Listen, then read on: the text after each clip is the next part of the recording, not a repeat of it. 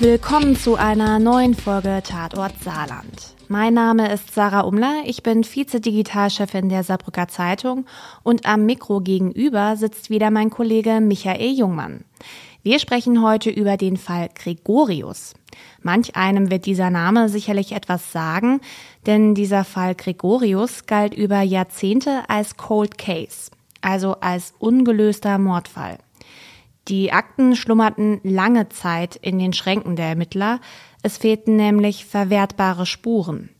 Für den Fall Peter Gregorius springen wir zuerst wieder in der Zeit zurück. Und zwar in die 90er Jahre. Und zu einem vermissten Fall.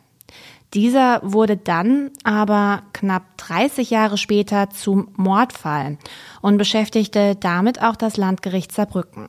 Für diese Folge habe ich deshalb auch mit dem damaligen Oberstaatsanwalt Raimund Weyand gesprochen.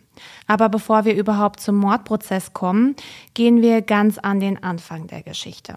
Wir werfen einen Blick auf die Person Peter Gregorius.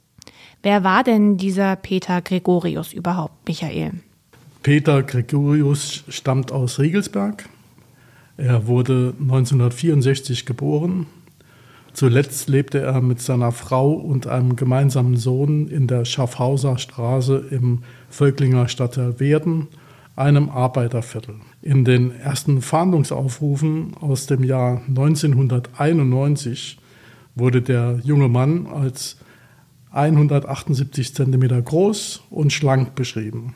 Er hatte dunkle Haare und er trug zumindest zeitweise einen Oberlippenbart. Als besonders auffällig wurden damals Tätowierungen an beiden Armen beschrieben und Tätowierungen auf dem Rücken. Ein veröffentlichtes Fahndungsfoto zeigte ihn in dunkler, festlicher Kleidung mit einer dunklen Fliege am weißen Kragen.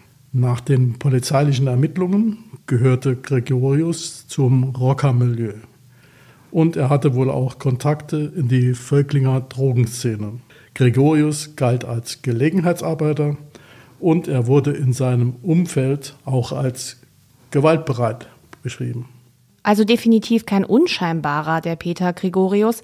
Und dann verschwindet er plötzlich. Wann denn genau?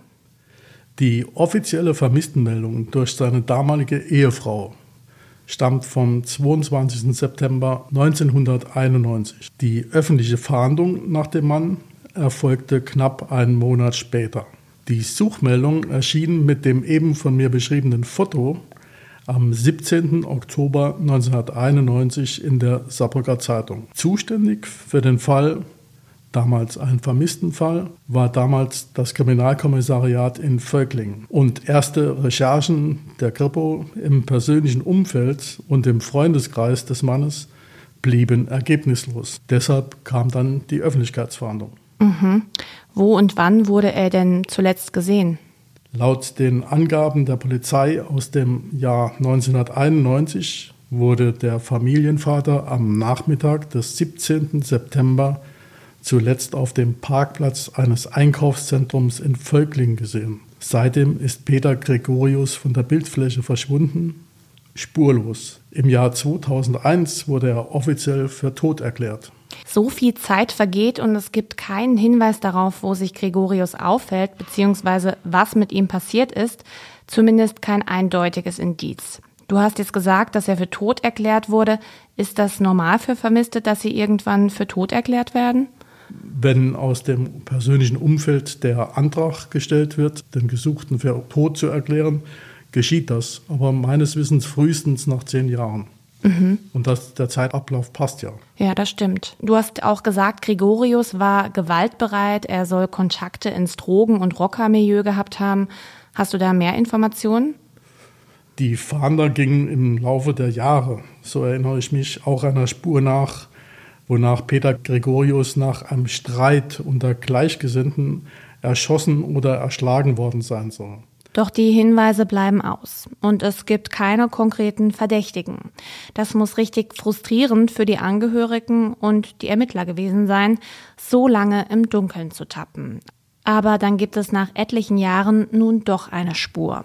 Genau, 29 Jahre nach dem Verschwinden des Mannes wurden dann plötzlich drei Haftbefehle vollstreckt. Das kommt jetzt ganz schön plötzlich. Drei Haftbefehle gegen wen denn? Die eigens bei der Polizei damals eingerichtete Sonderkommission September schlug Anfang August 2020 zu. Alte Bekannte, vielleicht auch Kumpels von Peter Gregorius, wurden verhaftet. Darunter auch der wegen räuberischer Erpressung rechtskräftig verurteilte Schwerverbrecher Axel K. Der war damals 55 Jahre alt.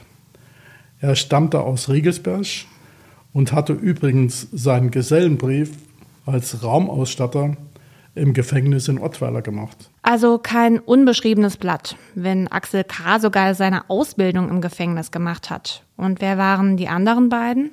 Ebenfalls hinter Schloss und Riegel in der Saarbrücker Justizvollzugsanstalt auf der Lerchesflur wanderten Ralf W., damals ebenfalls 55 Jahre alt, und Dietmar M., damals 54 Jahre alt. Dietmar M. nahm sich am 5. Januar 2021 in seiner Zelle im Gefängnis das Leben.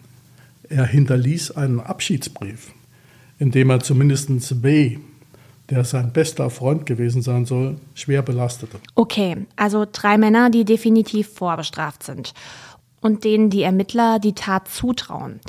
Wir sind jetzt aber im Jahr 2020, also 29 Jahre nach dem Verschwinden von Gregorius. Wie kamen die Ermittler denn überhaupt auf dieses Trio?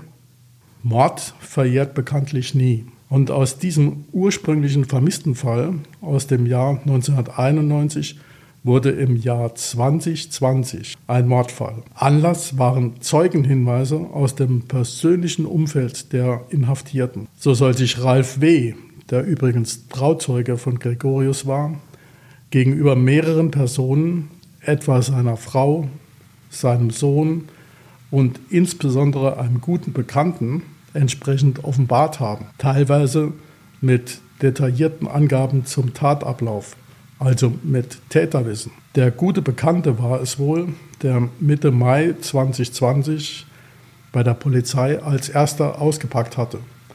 Zudem ergab eine richterlich angeordnete Telefonüberwachung, dass die Männer untereinander verabredet hatten, weiter dicht zu halten und eben allenfalls eine schon früher vereinbarte Version der Dinge preiszugeben. Von Ralf W. ist auch bekannt, dass er Probleme mit Alkohol und Drogen gehabt hat. Auch der in der Haft verstorbene Dietmar M. soll angeblich seiner früheren Partnerin gebeichtet haben, er sei bei dem Mord an Pitt, gemeint ist damit Peter Gregorius, dabei gewesen. M hatte so seine persönlichen Erfahrungen mit Gregorius. Dieser hatte ihn früher in einem Waldstück brutal zusammengeschlagen. Auch eine bereits ausgehobene Grube soll dabei eine Rolle gespielt haben. Und nur weil zufällig Spaziergänger in der Nähe vorbeigingen, ließ Gregorius von M ab. Heftige Geschichte, die du da erzählt hast, Michael. Ich habe über diese Ermittlungen, die zu dem Trio geführt haben, auch mit Raimund Weyand gesprochen. Er war 2020 der Oberstaatsanwalt in diesem Gerichtsprozess. Und ich habe mit Weyand eben auch über diesen guten Bekannten von Ralf W. gesprochen, von dem du auch erzählt hast, der als erster ausgepackt hat. Und ich habe Weyand gefragt, ob er weiß, warum dieser plötzlich sich entschieden hat, zur Polizei zu gehen, nämlich nach so vielen Jahren. Und der hat mir eine wirklich sehr, sehr schräge Geschichte erzählt. Es gab da nämlich eine Sache, die das fast zum Überlaufen gebracht haben soll. Ähm, der Auslöser für die Offenbarung gegenüber der Polizei war für diesen Freund deswegen, weil nach einem Besuch ähm, der Eheleute W. Äh, der Zeuge am nächsten Morgen unter seiner Wohnungstreppe menschliche Exkremente gefunden hat die dort von den beiden Besuchern hinterlassen worden waren. Und äh, über diese äh, Feststellung hat er sich so geärgert, das war wohl der Tropfen, der das fast zum Überlaufen gebracht hat, dass er zur Polizei gegangen ist. Zwischen W und diesem Zeugen ähm, gab es über Jahre hinweg teilweise auch massive körperliche Auseinandersetzungen bis hin zu einem Vorfall im Jahr 2016, bei dem W. diesen Zeugen mit einem Messer traktiert und fast getötet hat. Ähm, deswegen ist W auch verurteilt worden, allerdings nur wegen gefährlicher Körperverletzung, weil man einen Tötungsvorsatz damals nicht nachweisen konnte. Klingt also wirklich sehr dubios. Kehren wir jetzt erstmal zur Tat zurück, Michael. Wo soll denn das Trio Gregorius überhaupt ermordet haben? Tatort war nach der Anklage und dem äh, späteren Urteil ein abgelegenes Waldstück bei Wattgassen, nahe der Autobahn. Die Polizei suchte dieses Gelände mit einem Großaufgebot wiederholt ab. Dabei waren auch Leichenspürhunde im Einsatz. Von Gregorius oder seinen sterblichen Überresten gab es aber keine Spur. Die Leiche fehlt bis heute. Wir reden also über einen Mord ohne Leiche. Mhm. Im weiteren Verlauf hieß es dann, die Leiche sei umgebettet worden, weil befürchtet wurde, dass mit einem Metalldetektor eine Metallplatte in einem Knie oder in einem, in einem Bein von Gregorius gefunden werden könnte. Diese Platte war eben nach einem Motorradunfall bei einer Operation eingesetzt worden. Und diese Platten sind in aller Regel nummeriert mit Seriennummern. Die Tat selbst soll sich nach den übereinstimmenden Schilderungen am 17. September 1991 am Abend ereignet haben. Ralf W. habe Gregorius unter dem Vorwand, ein Kokaingeschäft mit ihm abzuwickeln, in das Waldstück gelockt. Dort haben Dietmar M. und Axel K. auf ihn gewartet. Zu dritt wurde er dann überwältigt und durch Schläge und Tritte schwerst verletzt. K. habe ihm letztlich mit einem Fußtritt den Kehlkopf gebrochen. Also ein brutales Vorgehen. Gregorius wurde totgeschlagen. Wenn man den Tatverlauf so hört, die vielen Tritte und Schläge und dann auch letztendlich den Kehlkopfbruch, schwingt da Wut mit. Ich habe deshalb auch den Oberstaatsanwalt Weyand nach dem Motiv der Männer gefragt und er schildert das wie folgt. Der Hintergrund der Tat lag offensichtlich im persönlichen Umfeld der Beteiligten. Äh, Gregorius hatte, so haben es jedenfalls Zeugen berichtet, ein erhebliches sexuelles Interesse an der seinerzeitigen Partnerin des Herrn W., man hatte Angst vor ihm, die Dame hatte Angst vor ihm, W hatte Angst vor ihm, weil er offenkundig sehr gewalttätig war und auch Verbindungen zu Rockerkreisen hatte. Den dritten Mann, äh, das ist derjenige, der sich in der JVA das Leben genommen hatte, hatte er kurz vor dem Mord offensichtlich brutal zusammengeschlagen. Der hatte Glück, dass er diese, diese, diesen Übergriff äh, überlebt hat. Die beiden hatten also Motive. Der eine wollte seine Partnerin schützen, der andere wollte sich rächen.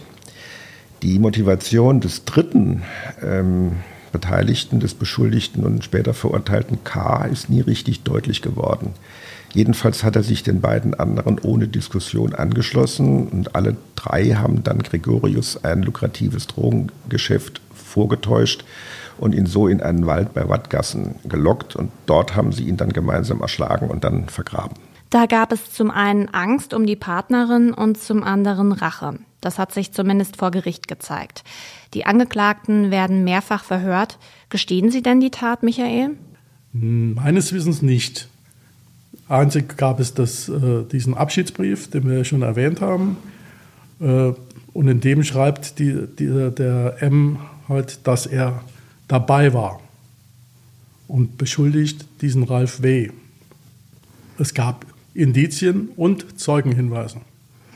Wir haben jetzt schon mehrfach den Oberstaatsanwalt Weyand von damals gehört und dieser erhebt dann im Oktober 2020 Anklage wegen gemeinschaftlich begangenen Mordes. Wieso denn Mord? Mordmerkmal war demnach Heimtücke, weil Gregorius eben arg und wehrlos war, als er in das Waldstück gelockt worden war. In dem Verfahren war von Anfang an klar, dass es keine sachlichen Beweise gab. Die Leiche des angeblichen Mordopfers fehlte und natürlich gab es keine Spuren vom Tatort.